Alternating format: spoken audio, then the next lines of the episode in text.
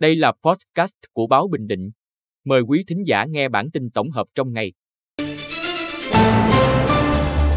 Bản tin tổng hợp ngày 7 tháng 12 của báo Bình Định có những tin chính sau. Giá xăng RON 95 giảm gần 700 đồng mỗi lít. Trung tâm khám phá khoa học và đổi mới sáng tạo giới thiệu hệ thống tham quan ảo. Bắt hai đối tượng trộm két sắt. Điều tra cái chết của nạn nhân nằm bên đường. Sau đây là nội dung chi tiết. Giá xăng RON 95 giảm gần 700 đồng mỗi lít. Theo quyết định của Liên Bộ Công Thương Tài chính, từ 15 giờ ngày 7 tháng 12, xăng E5 RON 92 giảm 509 đồng mỗi lít, giá mới là 21.290 đồng mỗi lít. Xăng RON 95 giảm 668 đồng mỗi lít, xuống 22.322 đồng lít. Dầu diesel giảm 475 đồng mỗi lít, về mức 19.721 đồng mỗi lít.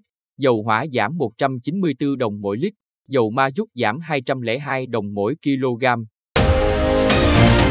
Trung tâm Khám phá Khoa học và Đổi mới sáng tạo giới thiệu hệ thống tham quan ảo. Sáng ngày 7 tháng 12, Trung tâm Khám phá Khoa học và Đổi mới sáng tạo phối hợp với công ty trách nhiệm hữu hạn sáng tạo TMA tổ chức hội thảo giới thiệu hệ thống tham quan ảo, phục vụ hoạt động phổ biến kiến thức khoa học cho công chúng yêu khoa học và du khách. Hệ thống tham quan ảo sử dụng công nghệ responsive, tương thích với tất cả trình duyệt và thiết bị thông minh phổ biến hiện nay. Hệ thống có các giao diện đẹp, được thiết kế khoa học, dễ hiểu, dễ hình dung với nhiều thông tin, hình ảnh video. Bắt hai đối tượng trộm két sắt. Sáng ngày 7 tháng 12, Công an huyện Tây Sơn thực hiện lệnh bắt khẩn cấp Thái Nhật Khang, sinh năm 1999, ở khối 5, thị trấn Phú Phong huyện Tây Sơn, và Đỗ Quốc Hưng, sinh năm 2005, ở khối Phú Xuân thị trấn Phú Phong, về hành vi trộm cắp tài sản. Khang và Hưng khai nhận, khoảng 5 giờ sáng 6 tháng 12, lợi dụng lúc ông Nguyễn Hữu Thông, ở thị trấn Phú Phong, mở cửa dọn hàng, hai đối tượng đã lẻn vào nhà khiêng trộm két sắt, bên có khoảng 40 triệu đồng và một số nữ trang.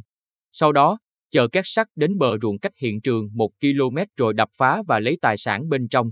Công an huyện đã thu hồi số tài sản nói trên. Điều tra cái chết của nạn nhân nằm bên đường. Công an thị xã Hoài Nhơn cho biết đang tập trung làm rõ nguyên nhân cái chết của ông Đỗ Văn S, sinh năm 1979, ở xã Hoài Châu Bắc thị xã Hoài Nhơn. Trước đó, ngày 4 tháng 12, ông S được người dân phát hiện nằm bất tỉnh bên đường thuộc thôn Gia An Nam, xã Hoài Châu Bắc, trên người có vết thương.